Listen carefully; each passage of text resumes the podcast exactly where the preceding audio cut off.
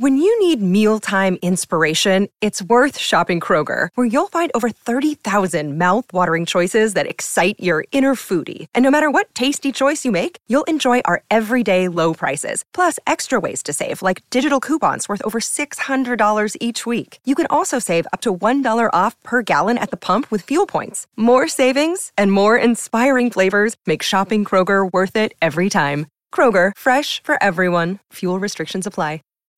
When you need mealtime inspiration, it's worth shopping Kroger, where you'll find over 30,000 mouthwatering choices that excite your inner foodie. And no matter what tasty choice you make, you'll enjoy our everyday low prices, plus extra ways to save, like digital coupons worth over $600 each week. You can also save up to $1 off per gallon at the pump with fuel points. More savings and more inspiring flavors make shopping Kroger worth it every time. Kroger, fresh for everyone. Fuel restrictions apply. Get ready, Ohio. FanDuel, America's number one sports book, is coming to the Buckeye State. And to kick things off, you can get started with $100 in free bets as an early sign up bonus. Plus, when you sign up today with promo code OhioFD, you'll be all set when FanDuel goes live in Ohio. Then you can bet on all your favorite teams in all your favorite sports with $100 in free bets. Just download FanDuel's top rated sportsbook app. It's safe, secure, and super easy to use. Ohio, this is your chance to get in on the action. Join today with promo code OhioFD. Make every moment more with FanDuel, official sportsbook partner of the NFL. 21 or older and present in Ohio. Bonus issued in non withdrawable free bets that expire seven days after FanDuel accepts its first real money sports wager in Ohio, 1 123. Unique user identity verification required. Offer ends on the go live date. Restrictions apply. See terms at sportsbook.fanduel.com. Gambling problem? Call 1 800 Gambler. At Lowe's, we're your go to for great gardening values every day. That's why we've lowered our price on select bagged mulch, now starting at just $2.88 a bag. Mulch helps prevent weeds and retains moisture, and when you put it down around trees, shrubs, and flower beds, you'll see how beautiful it makes your outdoor space. Just in time to welcome back family and friends. Shop online and pick up in store. Lowe's, home to the best part of summer. Selection and product availability vary by location. While supplies last, U.S. only excludes Alaska and Hawaii. Winning comes in all shapes and sizes. Every day there's an opportunity for a win, just like scratchers from the Virginia Lottery. Every day grab and go, every day giftable, every day fun. It's where anticipation meets instant gratification, and they're satisfying to scratch no matter the outcome. Like the new Virginia Lottery Scratcher Colossal Cash. It's loaded with $100 to $500 prizes. Now, that's an everyday win. Drive to the nearest Virginia Lottery retail location and pick up a scratcher today. Odds of winning any prize 1 in 3.21.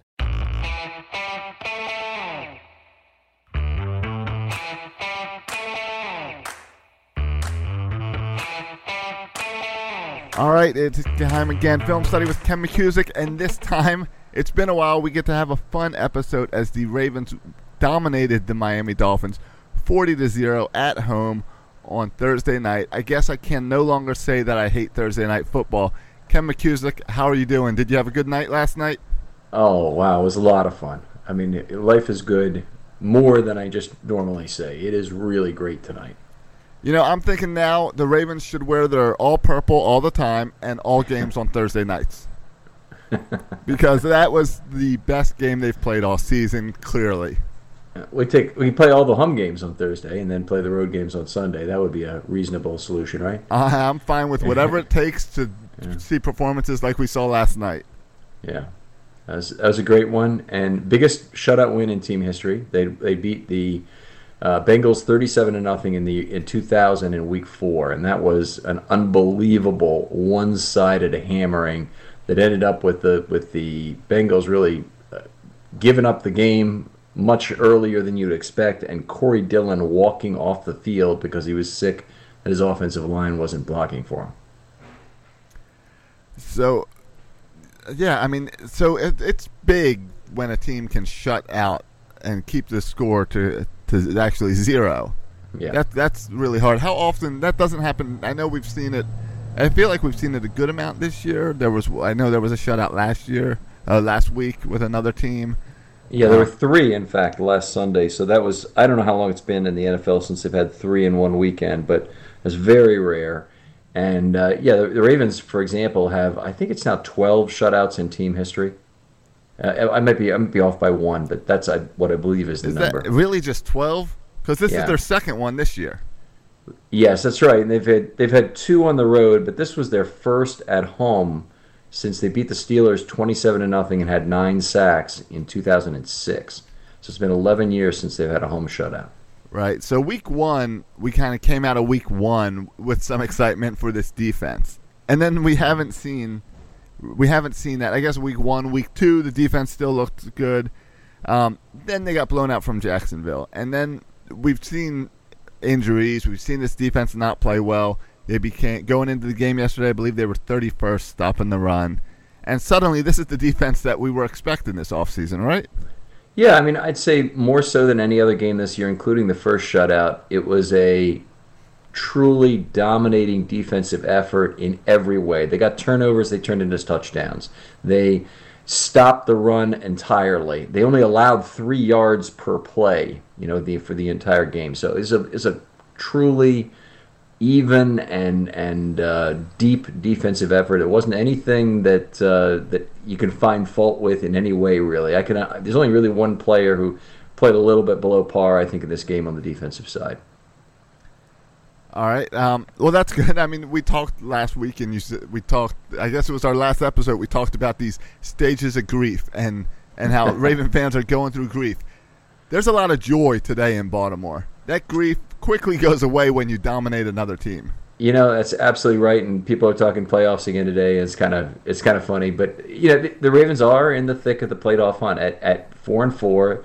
They don't have a tremendously difficult schedule the, the rest of the way. I wouldn't say it's easy because I don't think the Ravens are that good, but it's it's not you know a tremendously hard schedule. No, it's it's it's a manageable schedule. The bye week, uh, uh years of the bye week not really seeming like a great time, and this year it seems like it's the perfect time for the bye week, a time where they're going to really need it and need mm-hmm. that extra week to get healthy. Um, especially when we're waiting to see uh, how much the, the big hit affected Flacco. Right. I mean, that's I guess that in a lot of ways is the season right there. The game at Tennessee tremendously important because it has huge tiebreaker implications. It's an AFC game. Tennessee is one of the teams that they can end up tied with. Uh, the Ravens at this point, having lost to Jacksonville, probably would prefer that Jacksonville won their division, even though Jacksonville now looks very tough.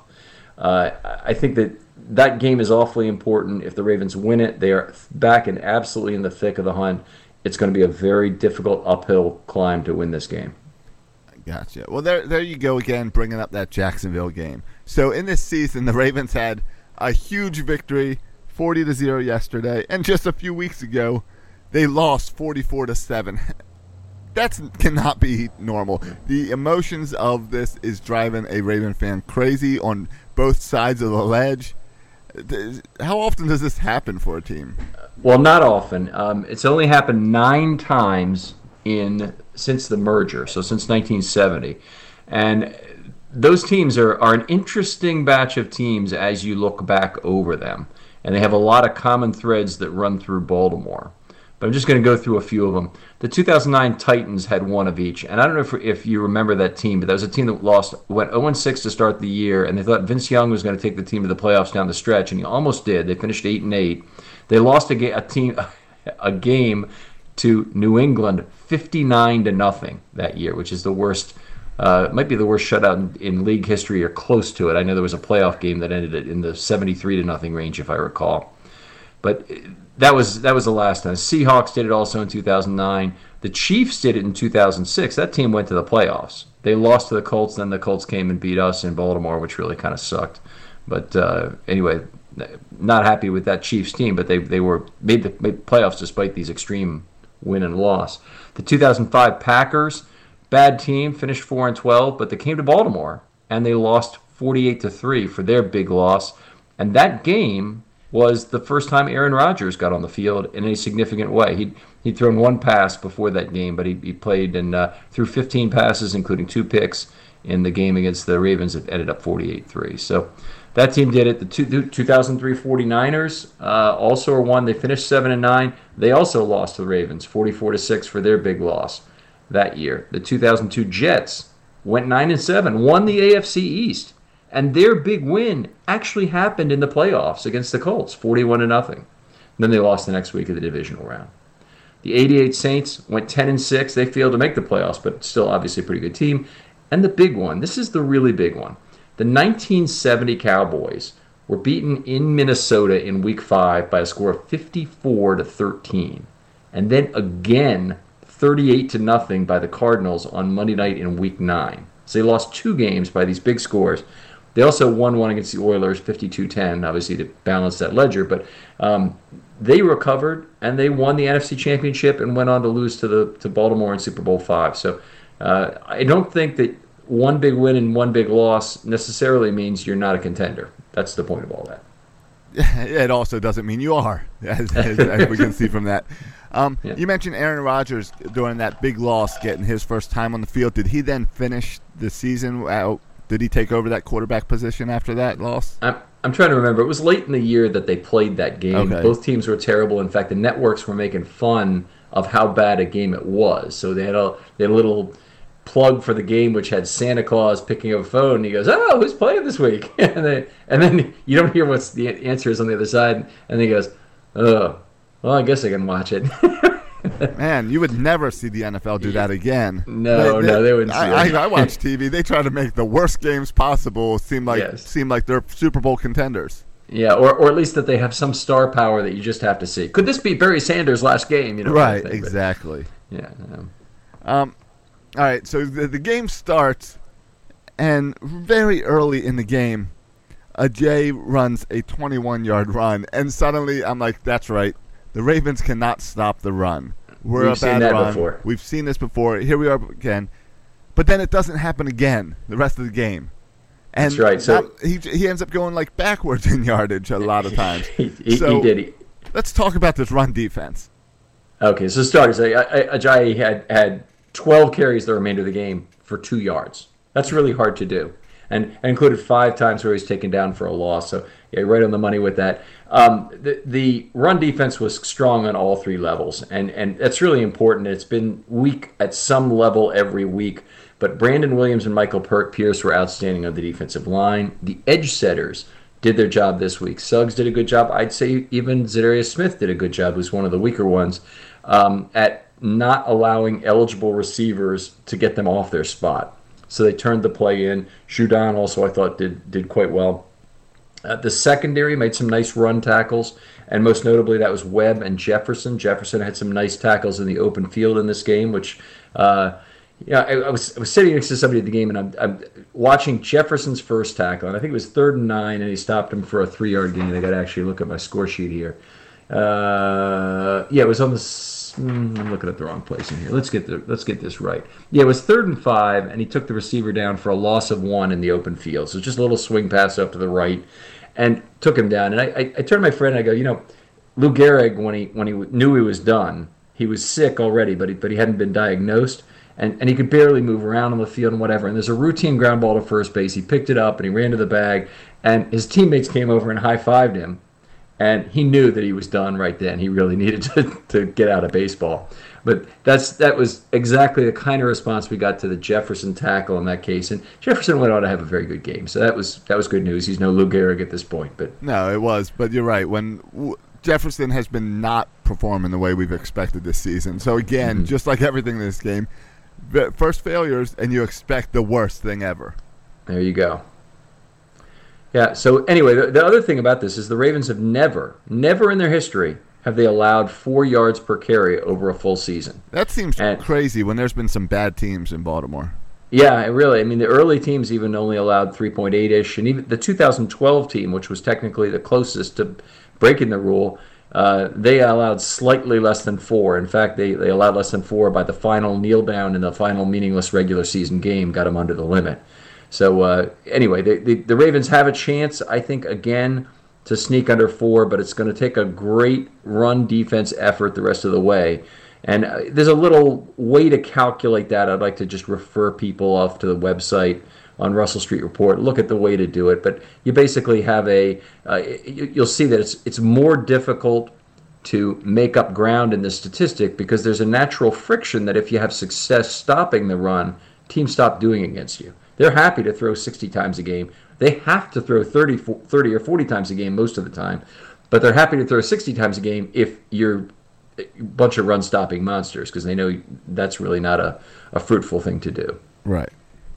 Um, what's the? Do you know what the average is in the NFL? If the Ravens have never allowed four, is that like uh, the average would be north of four probably right now? And uh, let's say I can find that out, and I'll just take a minute to do that while we go on to talk about whatever it is we're going to talk about. Well, I mean, the the next the next step is we're going to get into the nerd talk, and we're going to really break down some of these players and how they performed. Because I'm hopeful. I watched the game yesterday. I enjoyed a lot of the players. I thought they were playing really well. I'm hoping you're going to have some good things to say about these players. Um, so let's start out with the defensive line. We always get in deep with the defensive line. I think we're going to go deep with the secondary this time. So let's get started with the defensive line um, and Willie Henry. Okay, let's. I, I, want to talk at a, just a higher level for a second. That the, the Ravens' defensive line usage fluctuates greatly from week to week. So they've been playing these teams that run a lot and using a lot of defensive linemen per snap, plus playing more snaps. But this week they got their snaps down to 64, I think it was, and they got uh, only 1.8 defensive linemen per play because a lot of the time they were in with pass defenses to uh, to stop you know obvious passing down situations. Right. And nobody really was taxed on the defensive line, so nobody played more than 58% of the snaps. Uh, Brandon Williams led the team with 38 of 64, and uh, that was uh, the most. Henry had 36, Pierce had 24, Davis had 15, and, and Wormley had six. Kaufusi was inactive, and Ricard didn't play any defense. So that, that gives you the, the general frameworks. And nobody was heavily taxed worked out very, very well for these players. So Willie Henry looked great as a pass rusher. 28 pass rush snaps. He had three pressures and a quarterback hit as I scored it. And if you if you're looking for hope, you want you, you want to look at the second half and say, how can I really honestly believe that this team could be better? Willie Henry is one of those players. Uh, he he is a good pass rusher who could improve in that category, and because he plays many more of the high leverage downs, if he plays well, it could have an, a magnified value. So I'm excited about Willie Henry going forward. Well, that that's that's good. Um, I guess part of part of what made the defensive line really not get taxed is there were so many three and outs yesterday. They did a really good job of getting off the field. Um, but because I guess because if someone like Henry's going to get more playing time, it means another guy is going to get less, and we kind of saw that from Michael Pierce. Yeah, Pierce's snaps were reduced in this game, and, and it's a little surprising to me because the, the Dolphins have traditionally kind of depended on Ajayi, and they have a backup quarterback. In fact, Matt Moore is their third string guy now after the injuries to Tannehill and Cutler. But uh, he he was only for only 24 plays, and the, the rush defense was fantastic when he was in nine nine carries for 17 yards. So it's not like he's not doing his job, but they're just not using him as much in passing situations, and they're using fewer defensive line in total. And and they, they had a lot of dime situations. In fact, more dime situations than standard situations in this game. That's very unusual, but that's the way it was because of the big lead. Gotcha. Um, Brandon Williams is back. He was back last week, but now we kind of saw it seemed like he was full healthy back this week. And that seemed to make a big statement and really help with stopping this running game. Is that true? Yeah, I mean, I, I, his his defensive line is good. I mean, four tackles is really it's high total for an interior defensive lineman. Three of those were for losses, and it still doesn't really give you the whole picture because he was in the backfield creating plays for other players as well. So his play is just extraordinarily uh, important to the Ravens, and uh, he's a, he's a player they obviously can't afford to lose again. Yeah, and I, I think that could be the the the big stable part to help turn this defense around. Um, I got to go back to the linebackers, and I got to start with my guy who's finally out of the doghouse, it looks like. Saw him a yeah. few times yesterday, about 10 carries for uh, Tyus Bowser. Tyus Bowser had 13 snaps. Uh, they, they did fine with him in 39 yards only, so three yards per play. He had a really nice PD rushing the passer. It was a good recognition play where he got up at the right time on a short drop where he was blocked, knocked the ball away he also had a sack, his second of his career. Uh, it's kind of a cleanup job, but still good. Hey, all sacks are, are meaningful. And uh, real good game out of Tyus, and, and I hope we'll see more of him in the future weeks, more than just 13 snaps a game. All right. Um, this is fun as we're going through the guys because I feel like I can just introduce every guy. Like Za'Darius Smith really made his presence known last night. yeah, there you go. So Za'Darius Smith, four pressures and 37 pass snaps as I scored it. Now, if you looked at edge rushers, that wouldn't be all that good. You, you need to do more, uh, provide more pressure on the quarterback if you're on the edge. But when you're on the interior, you don't have the same kind of opportunities because of a double teams and more of the protections are set up from the middle to not break down. So you, you have it's much harder to get pressure from the inside. Well, Za'Darius, because he rushes more than half the time from the inside. In fact, whenever the Ravens are in the dime, he's usually a guy who's lined up on the inside, meaning there's an edge rusher outside of him.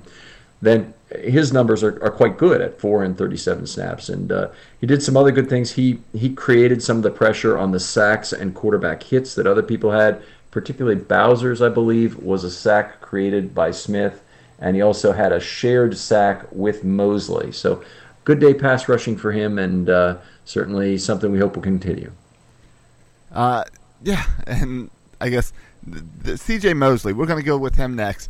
He's been kind of disappointing lately.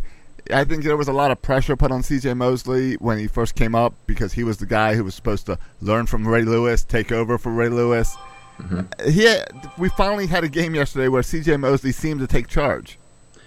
Yeah, well, that was he. He really did have a fine game. He only had four tackles. It's not not a big deal since other people were picking up that. But as a pass rusher, what an extraordinary game! So he was in the backfield. He, he got a sack shared with Za'Darius Smith.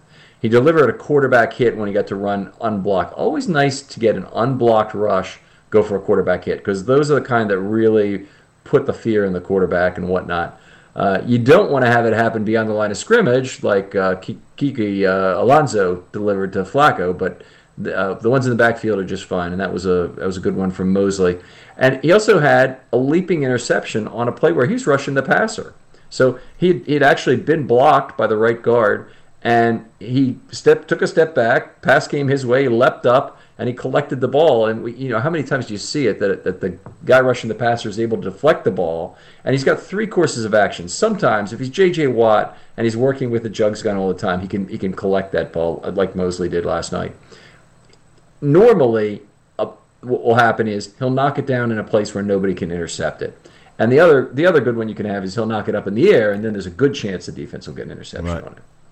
But anyway, Mosley had a, had a very acrobatic looking interception. And then not only did he do that, he completely eluded everyone else on the field, got the end zone. So great play there uh, by CJ. And, and it's not, doesn't make up, it's not a, the kind of pass play in the, in the secondary or the second or third level where the Ravens have needed him to play well, and he hasn't always been in the lane this year. But it, it's still a great event, and, and to be able to do that and add the you know the Suggs technique to your uh, uh, to your repertoire is good. Yeah, this team has been very good this year. If anything they've been good at, it's been the turnovers.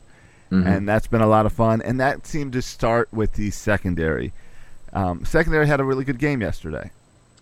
Yeah, sure did. Um, just overall, they the, the, team only allowed 3.0 yards per play. So whenever you have a defensive laugher of that magnitude, it's going to be really hard to find anything that didn't work and you look at anything by package, by pass rush, pretty much everything worked. And so whether they had four, five, or six defensive backs, they didn't allow more than 3.6 yards per play on any of those. So you know things are going well when that's the kind of statistics you're looking at. There's just nothing bad to look at. Little yeah. variation. I'm sorry. Go ahead. No, go. No, you're good. You, there was okay. a variation. There was yeah, more, more dime, right? Yeah, there was there's more dimes. So they had 22 dime snaps and only 10 standard snaps. So that's a big difference. And 34 of their snaps, so slightly over half, were in the nickel. So uh, that gives you an idea of, of, of where they were. But it, it's also the personnel in those packages. They tried something different that they've never that I haven't ever seen before. Anyway, they had a four DB package where Carr, Weddle, and Jefferson always made up three quarters of it. And then the fourth was either Smith or Humphrey. And Humphrey is still taking some snaps away from Smith, who's trying to nurse that Achilles on along and get through the season. Uh, we'll talk a bit, little bit later about what a great year he's having. But then they go to the nickel. And to the standard package, they add Lardarius Webb. Okay, no real, com- no real strange thing there. The only thing that was a little odd is that we didn't see Jalen Hill until the very final series of the game. So that was kind of a bummer. I, I, was hoping we'd see more of him, but Webb played well and made some good open field tackles in this game. Anyway, so no no real surprise in either the four or five defensive back alignments. But when they played the dime, they took Webb off the field and added Humphrey and Levine. And that, that's it was a not insignificant number of total snaps. 16 of them they did that. Five others they had Webb in as well. So um, it's it's very strange. You don't often see that, but that's that's what that tells me is the Ravens have a lot more good defensive backs that they'd like to play than they really have spots for.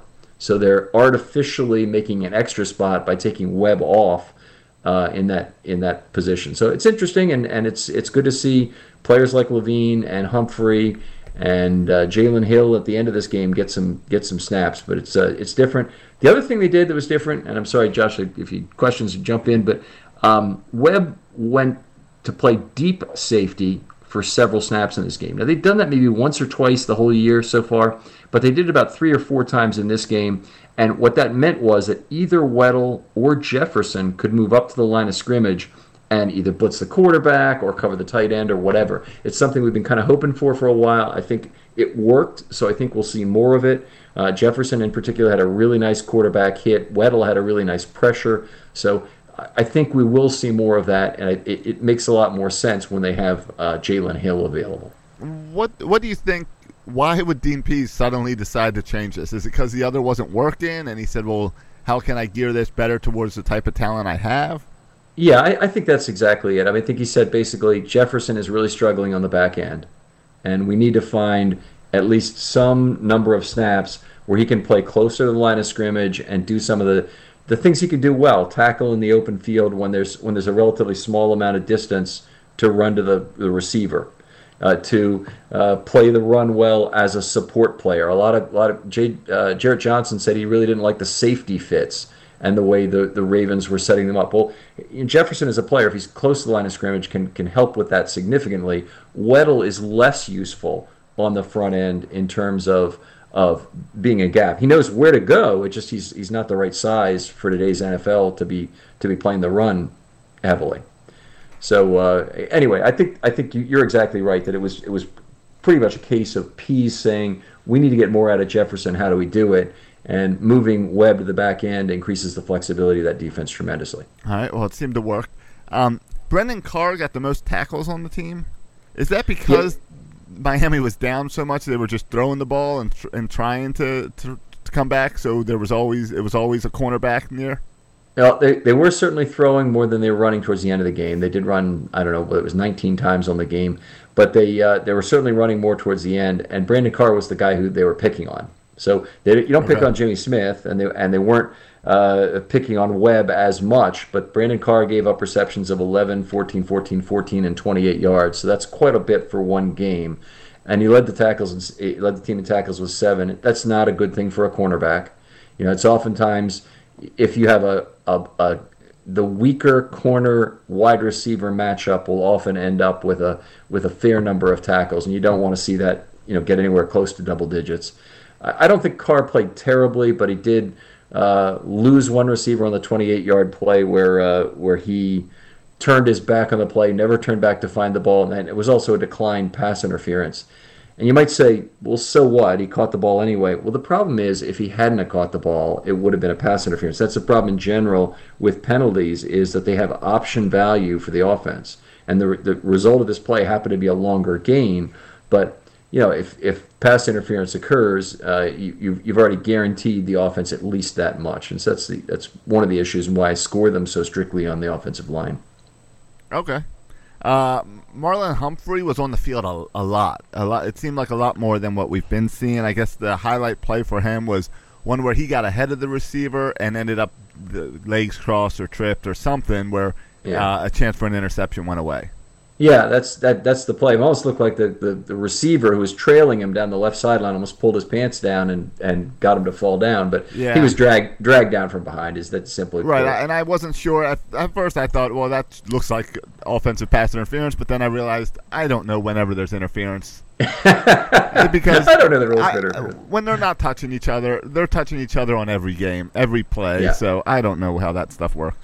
Right. They have a lot of hand fighting. I mean, there's certain things they look for. The Bears game was exceptionally bad, but the one to look for all the time, Josh, is when they push, when the receiver pushes right, the in pusher. the opposite direction of his break. Right. Okay, so he breaks the outside, but he pushes the the uh, yeah, defender away. I can see that, and and I and pa- defensive pass interference. That's easy. I can see that. Yeah. Um, but this one looked like I couldn't tell if their legs got crossed up or if he just got pushed down. Yeah. Yeah, well, I think the ball might have landed out of bounds by a couple yards. It, it probably would have been a tough interception, but it was it was a you know it was a good uh, good play by Humphrey, and he was right there with the receivers all day. I mean, just love the aggressiveness he showed. Even he gave up a 20 yard reception for a first down on third down to Stills, I believe it was, and that was by the right sideline. And Marlon really put a heavy hand on him to try and strip that ball, and it was all Stills could do to hold on to it, even though he had the good inside position.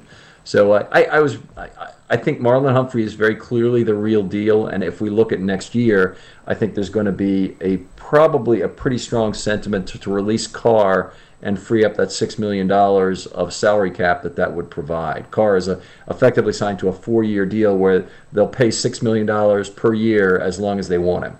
And he's played pretty well this year, but you know you got to find a spot for Humphrey at some point. Right, and you got Jaylen Hill back there in the wings as well. Jaylen Hill and, and, you know who else is Maurice Canady is going to be coming back in a couple of weeks off off IR. So they're really going to be very well stocked on the back end, and this is the first Ravens team in a long time that you can say that about.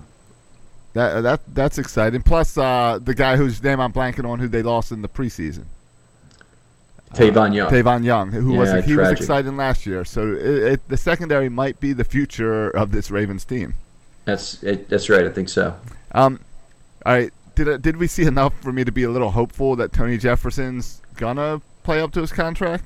I mean, I, I thought he certainly played a lot better in this game. He had two drive ending plays on the first three drives, and they were good ones. I mean, Julius Thomas was a hell of a player when he was at Denver, but uh, Tony Jefferson took him down in the open field for a loss of one, and and uh, that was a very exciting uh, play to start the game. Uh, he had a very nice hard QH when he took down Moore. He, t- he flattened him. And uh, he also had a really nice diving tackle on Ajayi to undercut him. I'd like to see that out of out of safeties in particular, corners less so, but out of safeties in particular, using their, their shoulder pads to go directly at the knee of the running back is something a running back will almost always give himself up on and uh, and accept a accept the tackle. Right. Um, Jimmy Smith, he had a big touchdown. Then he almost had the chance for another touchdown he had a good game, and uh, he wasn't even on that field as much as normal, right? No, uh, let's see how many how many snaps we get out of Jimmy Smith in this game. We got uh, 57 out of Jimmy Smith. So okay, it, yeah, was, it looks like it was 66 snaps. By the way, I, I, messed it up earlier when I said 64, but that's all right, I guess. Um, so Smith had one interception, perfect break on an out route. You know, Matt Moore doesn't have the, the quite the arm strength of some of the other quarterbacks in the league. Smith broke on the ball. It was an easy pick six as soon as he had it. He also had a near pick in the end zone, which I think is the other play you're alluding to, Josh, where yeah, where uh, Weddle ran into him. Weddle creamed him. now, so now, that was on the slow motion. It looked like the offensive player got his hand in there and really pulled it away, but Weddle came in like he didn't know anyone was there. Yeah, yeah, that was a it was a a brutal uh, Raven on Raven crime situation there, and. Uh, Jimmy Smith got up very upset from that play. First of all, he's on the ground, you know, holding his hands like there should be a football here, and then he gets up and he's he's doing the same thing to Weddle. But uh, I don't think Weddle wanted to hear too much of it. Right. Oh, Jimmy Smith for this year, by the way, if you don't know, the quarterback rating against for Jimmy Smith is 24.5. That's according to, to, to PFF. Let's put 24.5 in context. First of all, if every pass was thrown incomplete, it'd be 39.6. So he's done better than that. Okay, and that's basically the interceptions. Has not allowed a touchdown. He's got two picks. Um, there are three guys in the NFL who are closest to him are Davon House, Jalen Ramsey, and AJ Bouye, and those three guys are all between 40 and 41.4. So it gives you an idea of just how good 24.5 is. I'll give you one more example, historical for a full season. In 2011, Lardarius Webb was the best cornerback in all of football. It was close between him and Darrelle Revis, but he was a little bit better. particularly if you include the playoffs. He had eight interceptions. Okay. That was the most interceptions per game of anybody. Um, he had no touchdowns allowed, and his quarterback rating against that year was 42. So Jimmy Smith's at 24.5 through eight games. That's really exceptional. If if he can continue to be anywhere near that level, and I think kind of fear grows over time. I think that people have seen Carr being beat a little bit on tape recently, although he's got three picks and they will try and throw more at him than Smith the rest of the year. So Jimmy's got a chance to maintain that. Not not 24.5, but he's got a chance to finish in the 42 range. That that's great. I, I that's always exciting to to see a guy uh, years later still be able to perform. Um, speaking of years later performing, Lardarius Webb is he on the downside of his career? Well, certainly he's on the back nine. In fact, he's probably on the back three if you're talking 18 holes. But you know, maybe he's got one more year left. Uh, it, would be interesting to see. He was signed to, I think, a three-year deal. I don't think anybody believes he'll be there for for that entire time. And most of those deals, effectively, you know, you're doing it to spread the the bonus money, so the salary cap hit will be less in that first year.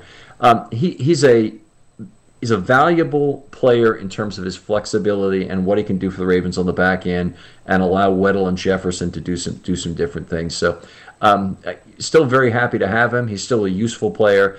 Maybe he should not be playing quite all of the slot corner snaps anymore. All right.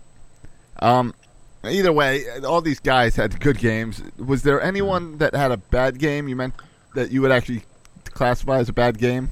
Yeah, Carr is the only one. Uh, you know, had a little bit of a disappointing game, but uh, but other than that, no. I really, I'd say just about everybody had a good game.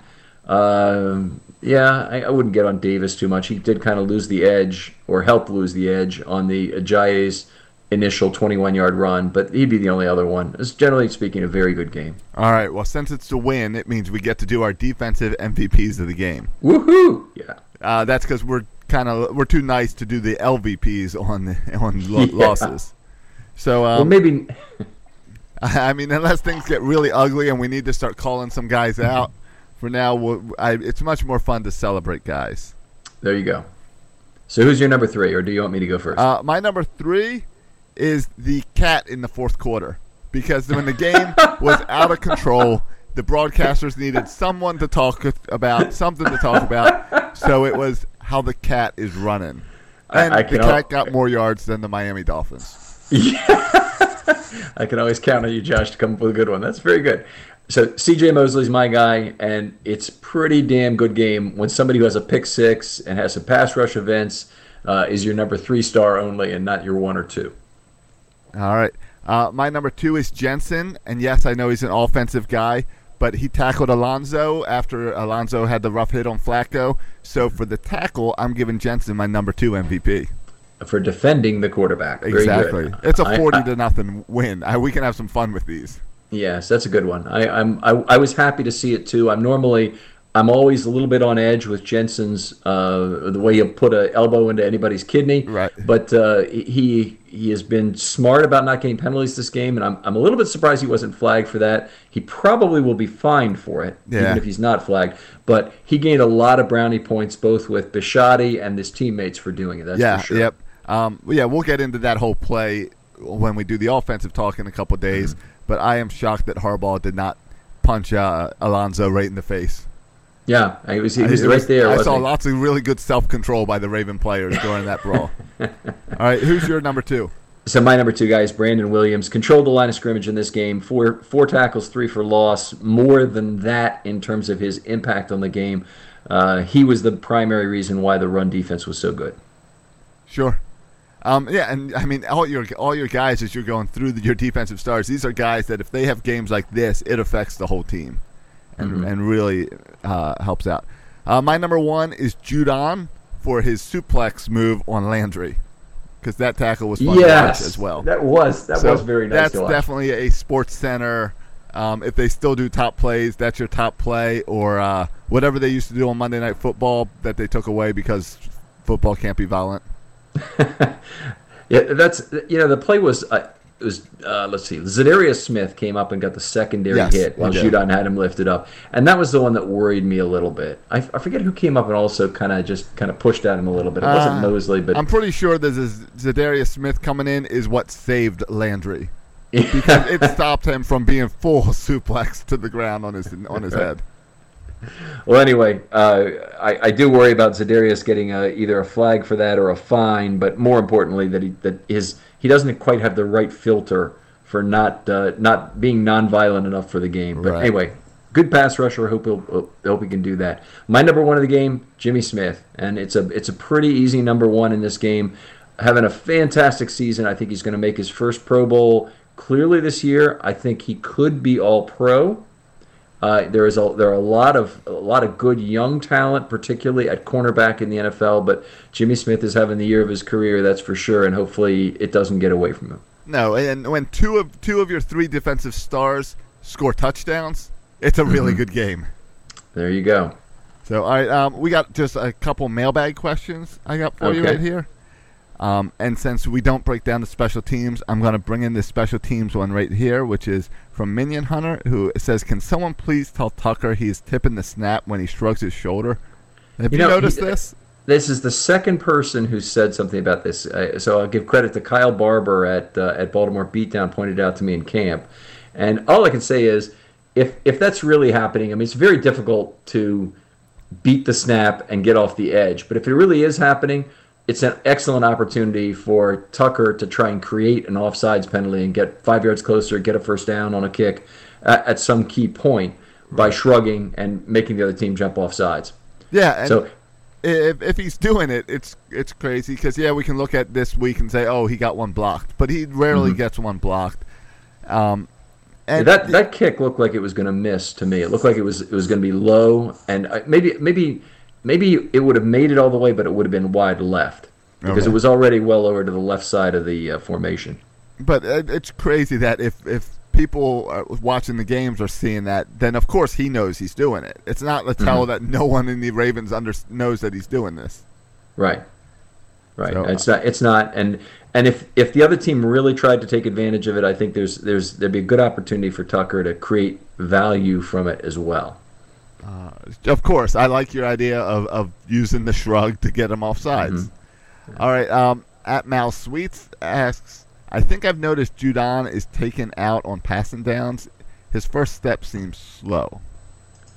Uh, I don't know that I've really seen that. Uh, as far as the first step seems slow, uh, possibly. Judon usually plays on the outside on passing downs with uh, Za'Darius Smith on the inside. So the, the most typical would be Suggs, Judon, and Za'Darius Smith. But Judon is playing second most to Suggs in terms of uh, outside linebacker snaps. So uh, I, I, haven't really noticed him being taken out uh, particularly much. All right, and then finally, at Josh Soroka is wondering how is this defense going to line up against the Titans? Similar game plan? Um, that's a good question. I, I, mean, I think they will try and be effective at stopping the run for starters. Um, but uh, you know, you have to go from there and, and and figure out how you fix things. Well, it, I think the most interesting interesting thing to see is going to be how much do they want to use Webb on the back end again and create opportunistic, aggressive plays, whether it's rushing the passer or whatever, because I think they're going to need more of that against Marcus Mariota than they did against some of the other quarterbacks they've faced in, in recent times. I, have got a, I've got a couple more questions here. I'm looking at the mailbag oh, okay, that, that, are worth doing. Rob McDonald at Rob McDonald says during the oh, broadcast. Oh, see, I was saving the offensive line for the offensive conversation. Oh, I'm sorry. But you're you right. Can, we you can get to the offensive if you want. No, I, I think I think you're right. So you've you've gone through those, and we got another one uh, that uh, that may not have made it to here that I got by email that was asking a question about Boyle. So we'll hold off on that as well. All right, yeah, we'll get to those in uh, just a couple days. But uh, the downside of a Thursday night football is it means that on Sunday there's no Ravens football to watch. So every, you can go on over, get your fill of Ravens football this weekend over at Russell Street Report. And Ken, what do you have for us over there? Okay, well, so we'll have an offensive line report that'll be out probably on Monday, and then uh, the podcast will probably be recorded on Monday night, assuming it doesn't conflict with Josh's schedule here. And then we have a little bit of flexibility this week. Normally, we'd like to get it out, you know, very early in the week, but since there's so much time until the next game, we can we can wait a little bit more. Uh, I am expecting to it for it to be a very fun game to review. Have not yet reviewed the tape, but uh, but looking forward to it. All right, I uh, that'll be fun, and of course, your defensive write up is already on over on at RussellStreetReport.com. Uh, you can hear more of me at section336.com if you've got nothing better to do this weekend and want some more Baltimore sports talk. Nothing better to do. What else is there? Uh, I don't know. I haven't checked the weather yet. Might might be a nice Sunday out. Might be a nice okay. day to uh, go to a pumpkin patch or whatever else you do for Halloween. Okay, so there's a, some sort of forced activity that would be right, right. somebody you else's choice. Spend some time with your kids. Maybe say hi to the wife. Might be a good Sunday afternoon. Very good. So all right, also, and, and you're you know you're at at Josh Soroka. Yeah, I'm at at Josh Soroka. You're at Film Study on Twitter. Send your at questions in Ravens. to film. Yeah, at Film Study Ravens. Send your questions in to hashtag Film Study Mailbag. And here's the big thing you can do this weekend. Head on over to iTunes and give us a little review. Five stars and write that you like the show. It helps us out a lot, as well as tell your friends. That helps as well, too. Yeah, I much appreciated. There's a lot of talk on Twitter now of, about the podcast, which I really appreciate, and I, I, all I've seen is positive stuff so far. So, guys, uh, really appreciate you listening, and tell a friend. Come on, we we know the truth about this show. You're the brains, and somehow I I manage through. but that's all right. Uh, keep the Josh, po- keep the positive comments. This is Ken's show. I'm just here. So, Josh, uh, let's be cool about this here. I, I, I'm all I'm all for the haters. It, it, it's all good. So, I Ken. well have a good weekend. Enjoy your Sunday watching other teams play football. All right, you too, Josh. Take it easy.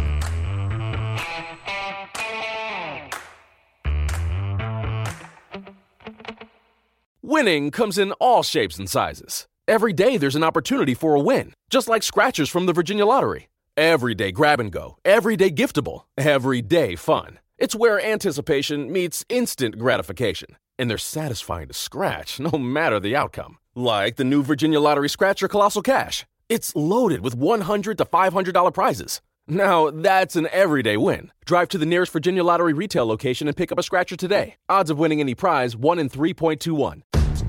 When you rely on the internet for everything, you need speed that can handle anything. And now, Xfinity delivers Wi Fi speed faster than a gig Check out our amazing offers on internet and learn about the latest breakthrough from Xfinity Wi Fi speed faster than a gig. That's more than enough speed to power all your devices and then some.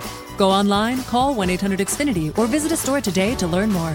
Restrictions apply. Gig Wi Fi requires gig speed and compatible X Fi gateway. Actual speeds vary and not guaranteed. When you need mealtime inspiration, it's worth shopping Kroger, where you'll find over 30,000 mouthwatering choices that excite your inner foodie. And no matter what tasty choice you make, you'll enjoy our everyday low prices, plus extra ways to save, like digital coupons worth over $600 each week. You can also save up to $1 off per gallon at the pump with fuel points. More savings and more inspiring flavors make shopping Kroger worth it every time. Kroger, fresh for everyone. Fuel restrictions apply. When you need mealtime inspiration, it's worth shopping Kroger, where you'll find over 30,000 mouthwatering choices that excite your inner foodie. And no matter what tasty choice you make, you'll enjoy our everyday low prices, plus extra ways to save, like digital coupons worth over $600 each week. You can also save up to $1 off per gallon at the pump with fuel points. More savings and more inspiring flavors make shopping Kroger worth it every time. Kroger, fresh for everyone. Fuel restrictions apply.